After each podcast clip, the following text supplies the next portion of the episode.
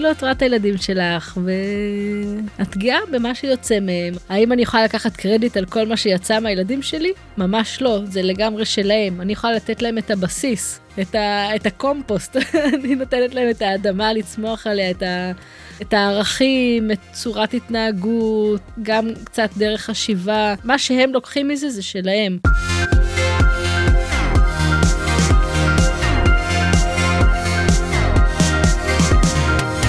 בשביל החוויה, שביט ליפשיץ, בפודקאסט על מסעות, אירועים וערכים.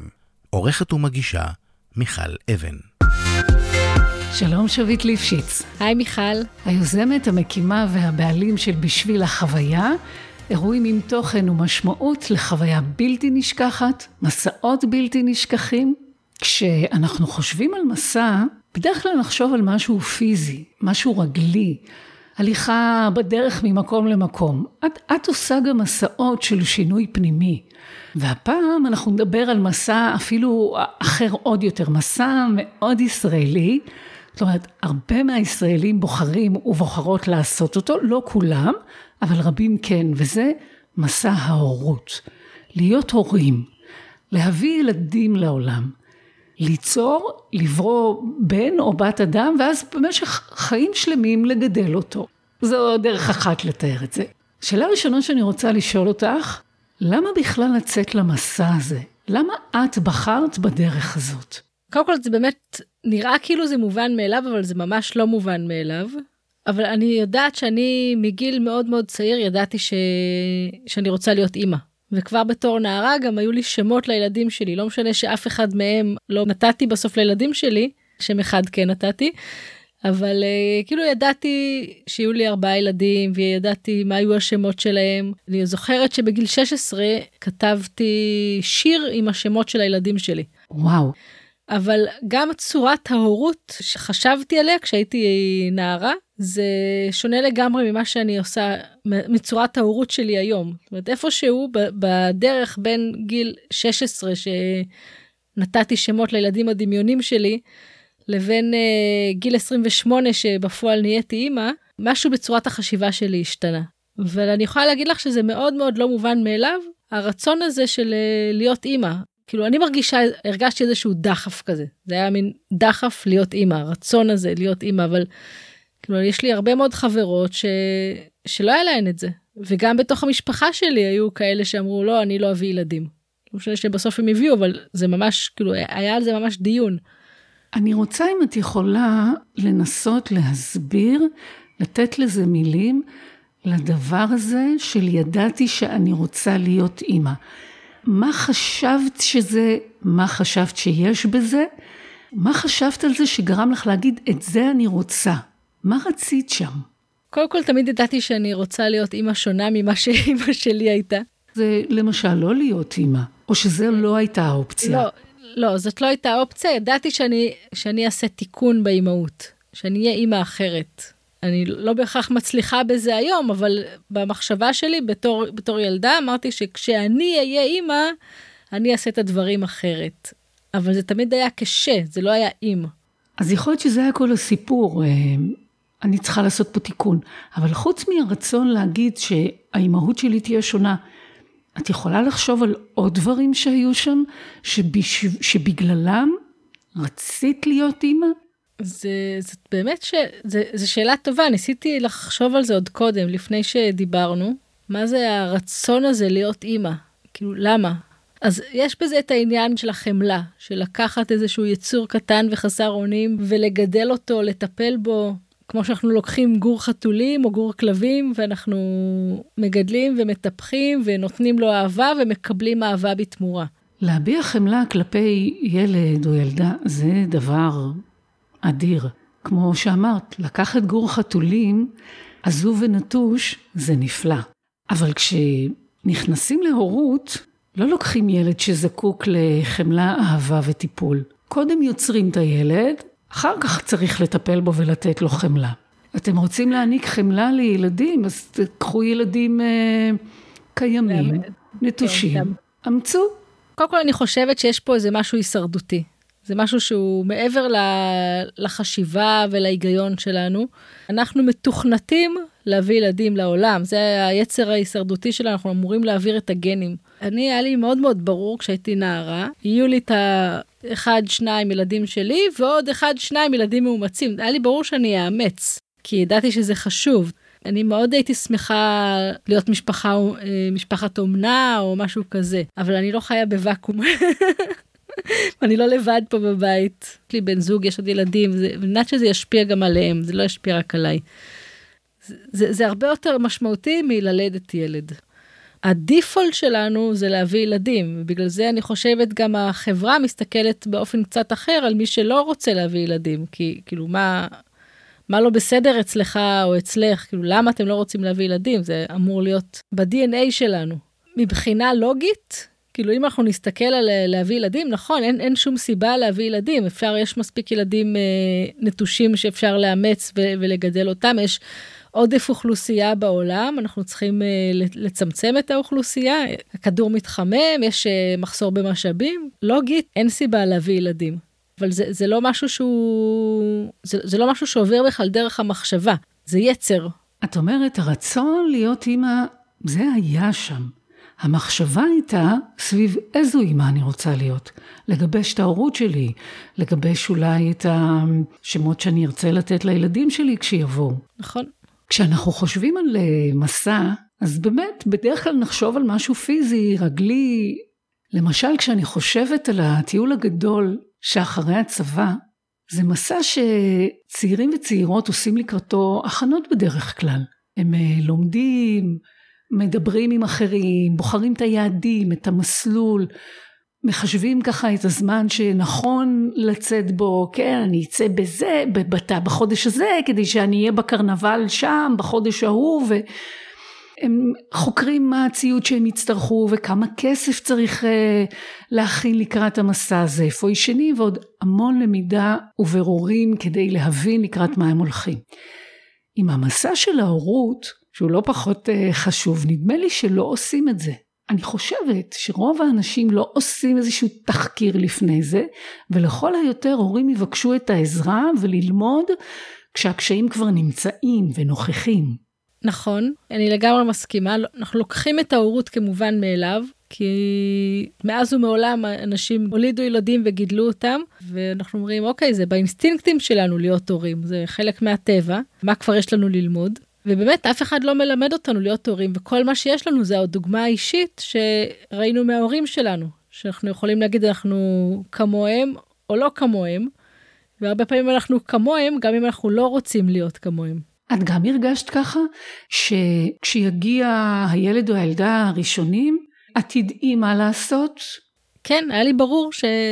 מה זאת אומרת? אני זה הילד שלי, אני אדע לטפל בו, אני אדע להעניק אותו, אני, אני אדע לעשות הכל, למה, למה, שאני, למה, ש, למה שאני לא אדע? אני אדע לחנך אותו, אני אדע להתמודד עם הרצונות, התסכולים, הכאבים שלו, אני אדע, היה לך ביטחון שתדעי לעשות את התפקיד הזה?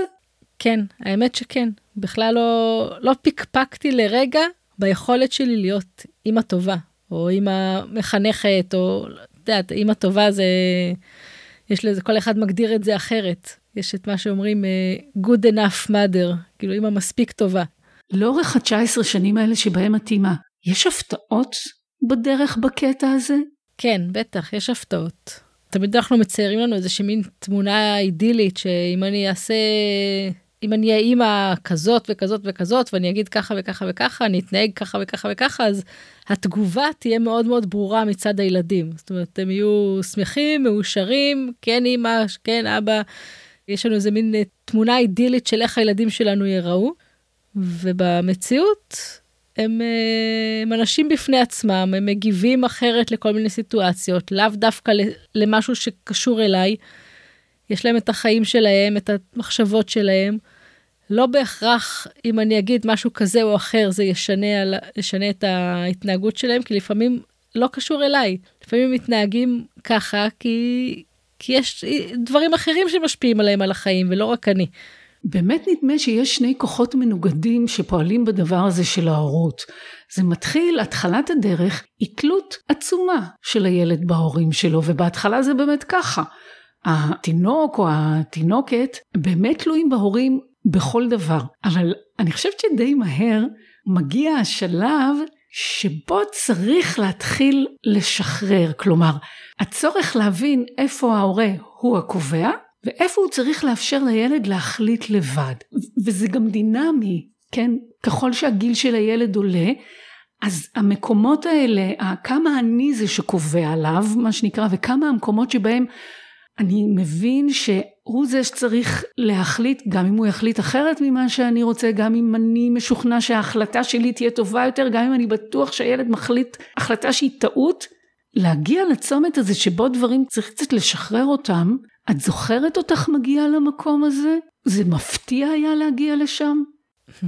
אז, אז קודם כל זה גם כשהילד הוא ממש ממש תינוק, לא תמיד הדברים הם בשליטתנו. אז אה, זה גם כן איזה מין אשליה כזאת שהוא תינוק והוא חסר אונים והוא, ואין לו שום אה, יכולת להחליט. אבל יש, אה, יש דברים שלא קשורים אלינו, למה שאנחנו עושים. יש לי ארבעה ילדים, כל אחד מהם היה תינוק אחר לגמרי. ואני, אותה אימא, אותן תגובות, אז אני יודעת שזה לא תמיד קשור אליי. יש טמפרמנט שונה של ילדים. אני יכולה להגיד לך שהבן הבכור שלי והבת הרביעית שלי לא נרדמו. פשוט לא נרדמו. הם ילדים שלא לא ישנים. כשהם נרדמו אז כבר כן, אז הם כבר ישנו הרבה, אבל היה מאוד מאוד קשה להרדים אותם, והיה להם מאוד מאוד קשה להירדם בעצמם. לעומת זה, מספר שלוש שלי, איפה שלא תניחי אותה, מתי שלא תניחי אותה, היא פשוט הייתה נרדמת. לא משנה איפה ומתי, כאילו בכל שעה של היום היית, הייתה יכולה להניח את הראש ולהירדם. ומספר שתיים היא הייתה איפשהו באמצע, היא יכלה להרדים את עצמה לבד, הייתה איפשהו יותר, יותר בנורמה כאילו. אז קודם כל אני, אני לא יכולה להסיק מזה שאני אימא לא טובה כי הילד שלי לא נרדם. או אני אימא מאוד טובה כי ילדה שלי נרדמת בכל מקום. זה לא, קש, לא קשור אליי, זה קשור אליהם. אז אי אפשר לקחת קרדיט על הכל או להאשים את עצמי בכל דבר. ומעבר לזה, יש שלבים, יש אה, כל מיני שלבים בחיים, למשל, אה, היה תקופה שמספר שלוש שלי, תקופה מאוד מאוד ארוכה, לא אהבה חיבוקים ונשיקות. שנים, שנים, שנים, מגיל שלוש או ארבע, לא יודעת מה, עד גיל 13 בערך, שנים, לא אהבה חיבוקים ונשיקות. ואם רציתי לחבק אותה, אה, הייתה מתפתלת לי בידיים, נשיקות בכלל לא היה מה לדבר. חיבוק עוד איכשהו ככה הייתה מוכנה טיפה ומתפתלת ו... ועוזבת. ולי בתור אימא זה היה מאוד מאוד קשה. כי חלק מאוד משמעותי בהורות שלי זה הקרבה הפיזית. ואני ממש ממש הרגשתי איך שזה מרחיק אותה ממני, מרחיק אותי ממנה. ודווקא כשהסוויץ', כשהיא עשתה את הסוויץ', וזה היה ככה פתאום, ממש, כאילו, בעיניי דווקא העניין הזה של גיל ההתבגרות עשה לה טוב. אה, והרגשתי שכאילו הבת שלי חזרה אליי חזרה. אז זה, לא, זה עוד פעם, אני לא יכולה לקחת על זה קרדיט או להאשים את עצמי בזה שהיא לא רצתה חיבוקים ונשיקות, לא רצתה את הקרבה הפיזית, זה היה שלה, לא, זה לא היה שלי. יא, איזה... איזה התמודדות זאת בטח. כן. יא, במיוחד שהיא נמשכת כל כך הרבה שנים. זה היה מאוד מאוד קשה, זה היה ממש כאילו להרגיש להרגיש שהיא מרחיקה אותי. עכשיו, זה לא היה אישי נגדי, לא אהבה חיבוקים ונשיקות של אף אחד. אבל אני אומרת, מה, אני אימא שלך, איך את לא מחבקת את אימא שלך? אני לא אף אחד. כן. וזה גם יכול אה, אפילו ברמה של להפחיד, למה? למה היא, למה היא נרתעת מזה? מה קרה? נכון. היא ידעה להסביר את זה? אז או אחרי השנים עד שזה עבר? אה, לא, זה פשוט עבר, זה פתאום עבר. אני לא יודעת אפילו להגיד למה זה עבר, אבל זה פתאום עבר. משהו, משהו בהתבגרות. זה גרם לך לרצות לברר? זה גרם לך לחפש, לראות אם יש עוד ילדים כאלה? עוד הורים שמתמודדים עם זה? לנסות להתייעץ עם מישהו מקצועי? וואי, אני כבר לא זוכרת. אני מניחה שעשיתי כל מיני בירורים. אני שמעתי על עוד הורים שזה ככה, זה היה לי קל להתחבר לזה, לא חיפשתי את קבוצת התמיכה או את המקום הזה של, ה... של הלשתף. עצם זה שידעתי שזה קיים אצל עוד ילדים, אז, אה, אז היה לי יותר קל לקבל את זה.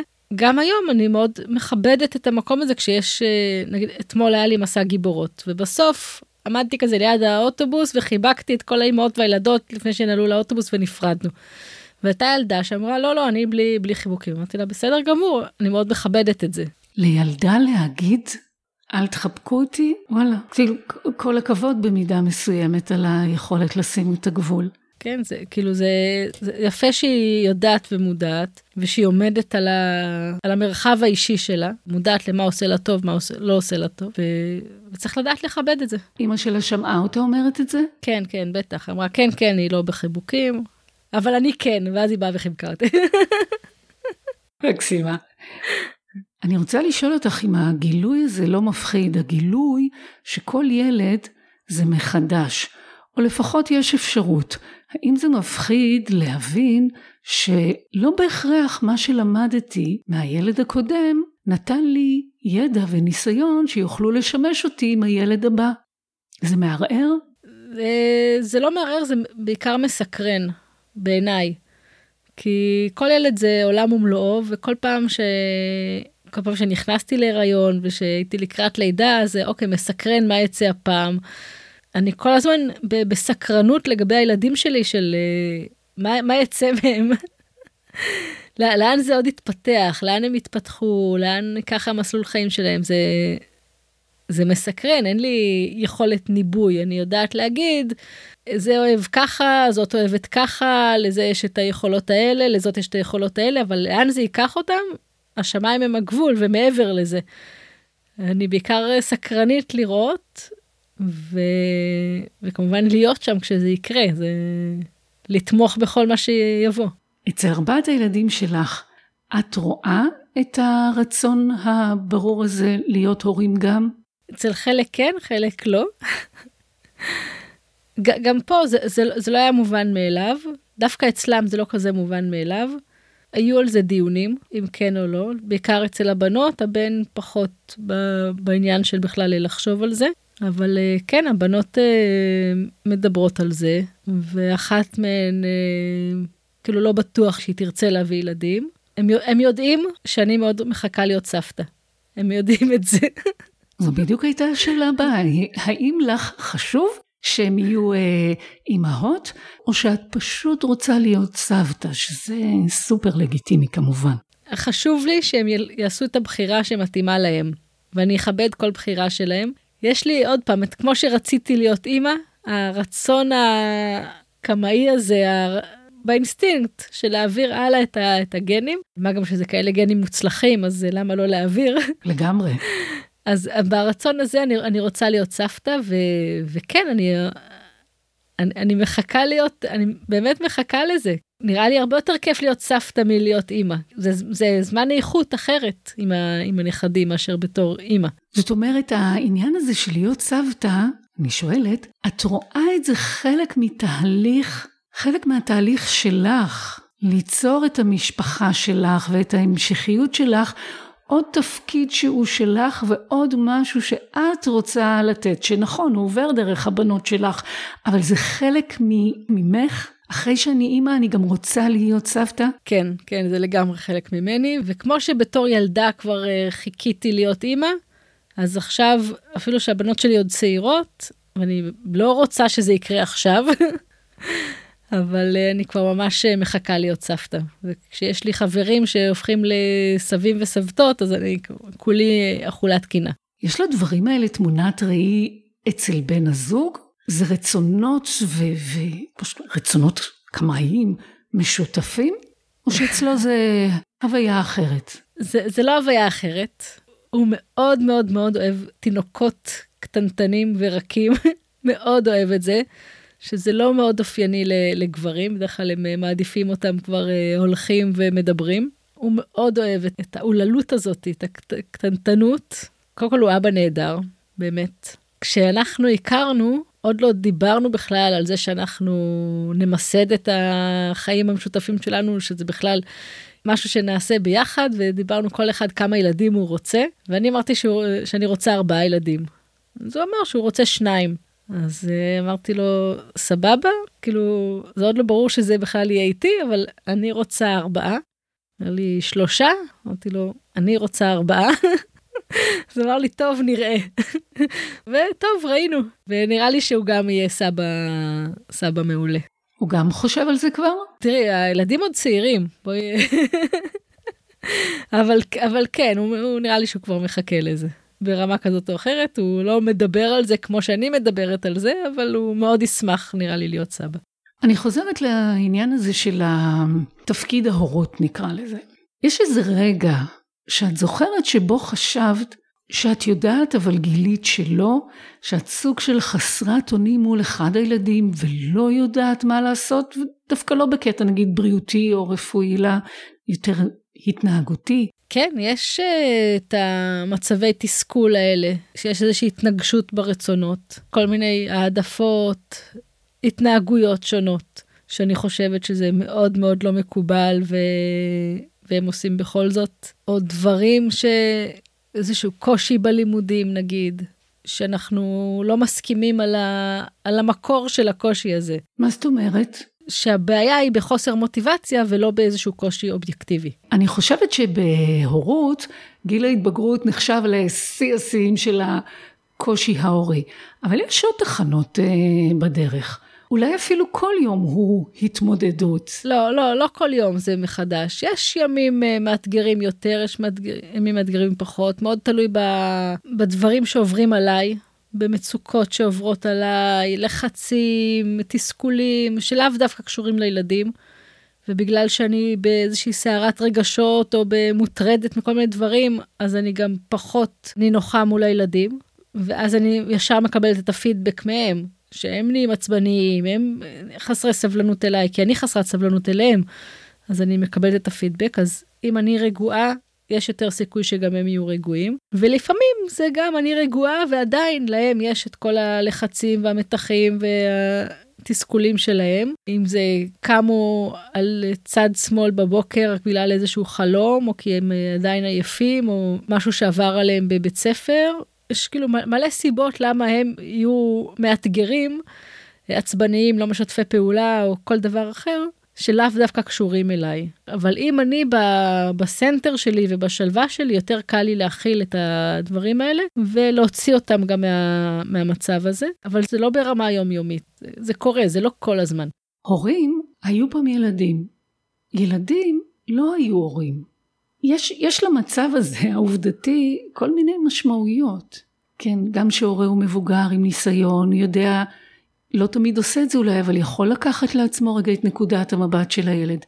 ילד, אה, אין לו, כאילו, כל מה שיש לו זה משהו מאוד אה, מוגבל, שהמשמעות של זה היא שתמיד אני זה שצריך לשאת בה, אני, אני המבוגר, תמיד צריך להיות המבוגר האחראי.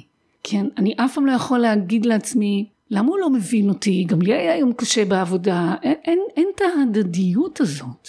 אז קודם כל אני, בגלל שאני יודעת את הדבר הזה, אז הרבה פעמים אני כן מתווכת להם, אני אומרת להם, תקשיבו, אני עכשיו מאוד מאוד עצבנית, כי היה לי ככה וככה וככה, וזה לא קשור אליכם, אבל מציעה לכם אה, לא, לא, להתרחק ממני, כאילו לא להיכנס איתי עכשיו ראש בראש, כי אני באמת עצבנית, לא קשור אליכם, אבל אני מתווכת להם את זה ואומרת להם את זה. שידעו שזה ש, שזה המצב שלי כרגע. וגם הם אומרים לי, אני עכשיו עצבנית ככה, ואני עצבנית על זה, ובגלל שאני משתפת אותם, אז הם גם משתפים אותי. אמרת בהתחלה שהיה ברור לך איזה מה את רוצה להיות, זה לא בהכרח מה שיצא. זה שכנערה הייתה לך איזושהי תוכנית אולי נקרא לזה של איזו אימא את רוצה להיות או איך לדעתך נכון לעשות את התפקיד הזה של אימא ובפועל במבחן המציאות זו לא האימא שאת או זו לא הדרך שבה את פועלת, זה משהו שהוא מקור לאכזבה עבורך או שזה להפך, משהו שאת אומרת, הבנתי משהו אחר. אני חושבת שנהיית יותר אה, בענווה לגבי ה... ההתנהגות שלי, בפחות שיפוטיות, גם כלפי ההתנהגות שלי וגם כלפי התנהגות של אה, אנשים אחרים שפעם בתור נערה הייתי מאוד מאוד ביקורתית אליהם. אני אתן לך דוגמה, בדודה שלי גידלה את הילדים בבית, היא לא, לא יצאה לעבוד. ואני הסתכלתי עליה מאוד מאוד בביקורתיות, בתור נערה. אוקיי, okay, כמה שנים מעליי, ואני הסתכלתי על זה מאוד מאוד בביקורתיות, ואמרתי, אין לה חיים? מה היא עושה? למה היא... שתלך לעבוד, כאילו, כל החיים שלה זה רק סביב הילדים.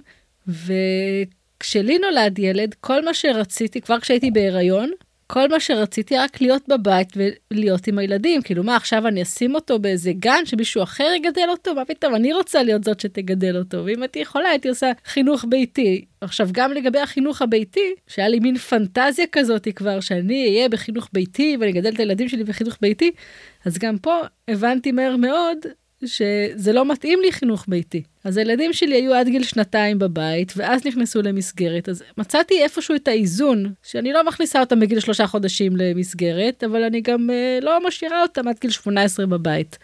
אבל אני באמת רואה את התהליך הזה שמזלזול מוחלט במישהי שנשארת בבית, לבין הרצון אחר כך לגדל את הילדים שלי ולהיות בחינוך ביתי, וזה באמת שני קצוות של אותה סקאלה, ובסוף אני מוצאת איזושהי דרך אה, ביניים שמתאימה לי, והיום אני כבר לא ב...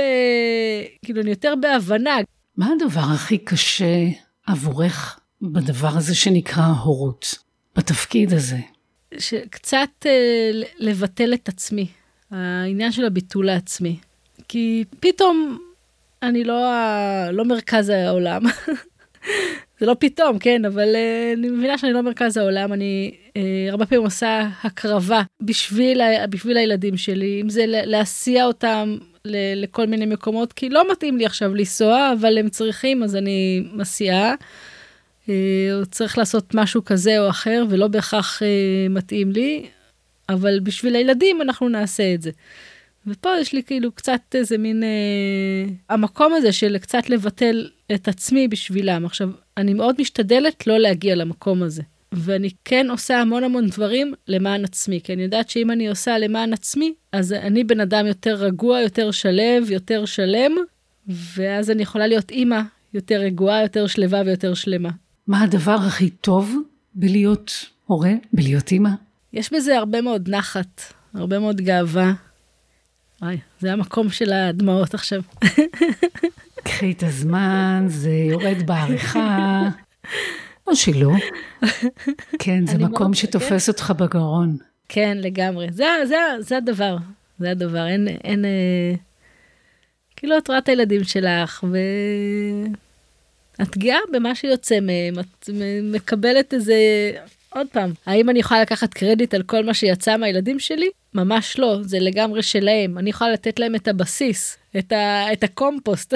אני נותנת להם את האדמה לצמוח עליה, את, ה, את הערכים, את צורת התנהגות, גם קצת דרך חשיבה. יש דברים שאני יכולה לתת להם, אבל זה שלהם. הם, מה שהם לוקחים מזה זה שלהם, ומה שהם עושים עם זה זה שלהם. סליחה אם אני מקלקלת לך את הרגע הזה של ההתרגשות, אבל זה עבר לי ככה תוך כדי שעד כמה הביטוי כפיות טובה מתחבר אצלך אה, כשאת חושבת על הורות.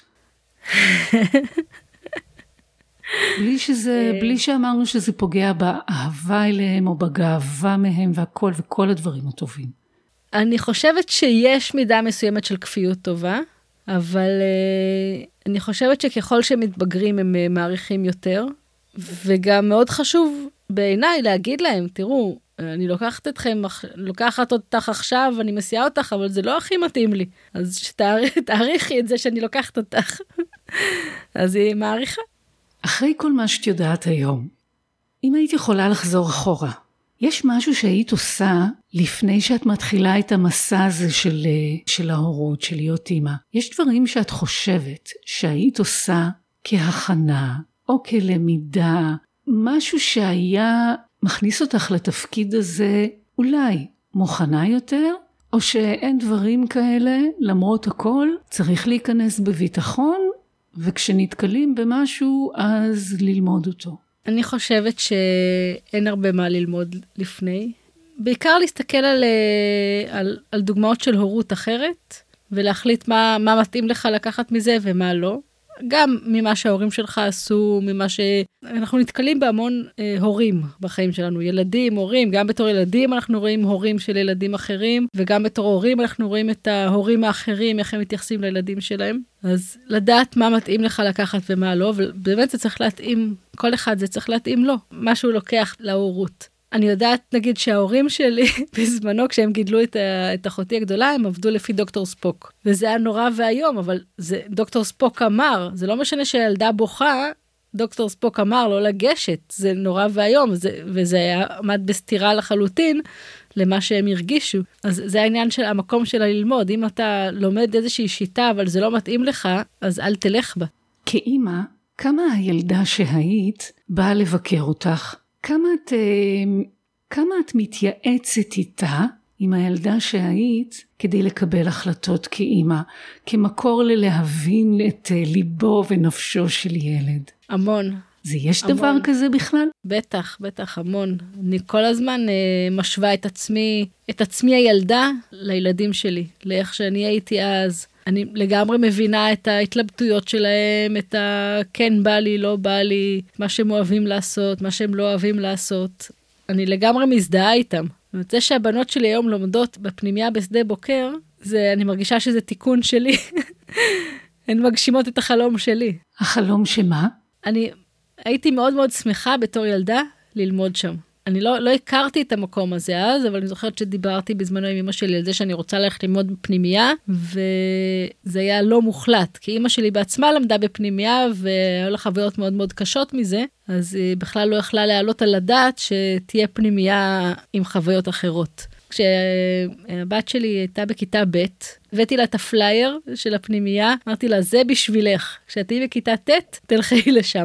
אם תרצי כמובן, כן? לא כפייה, אבל זה תפור עלייך. והיא קראה את זה, והתאהבה, והלכה לזה מתוך ידיעה שזה מתאים לה. ולא חשבה לרגע, האם אימא רומזת לי שהיא מעדיפה שאני לא אהיה בבית? האם מישהו פה בדרך עדינה זורק אותי? לא, לא חושבת, כי זה היה בכיתה ב' והיא עוד הייתה חמודה אז.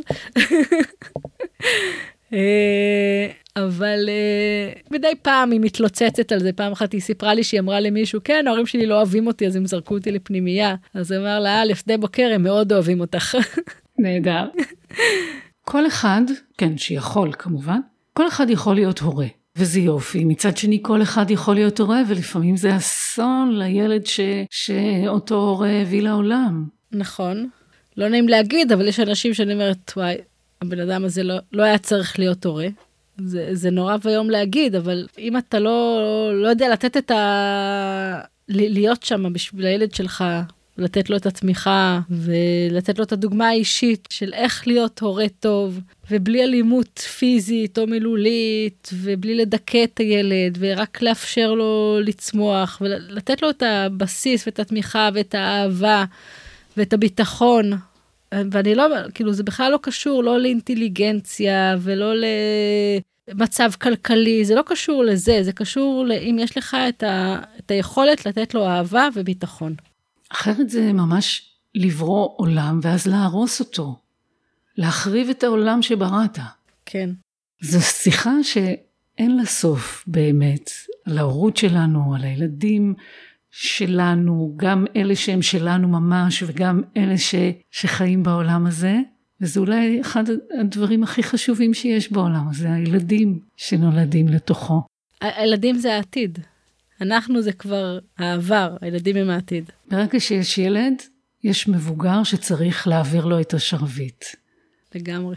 אז אה, העלינו כמה מחשבות ונשארנו עם לא פחות. נאסוף פה עוד כמה טישואים וננגב את הדמעות ו... ולבינתיים נעצור. שביט ליפשיץ, היוזמת, המקימה והבעלים של בשביל החוויה, אירועים עם תוכן ומשמעות, לחוויה בלתי נשכחת, וגם אימא לארבעה. והיום דיברנו קצת על המסע הזה של להיות הורה ולהיות אימא, ותודה רבה לך ש, ששיתפת. תודה, מיכל.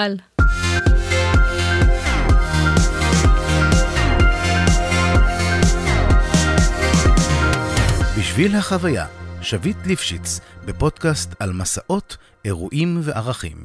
עורכת ומגישה, מיכל אבן.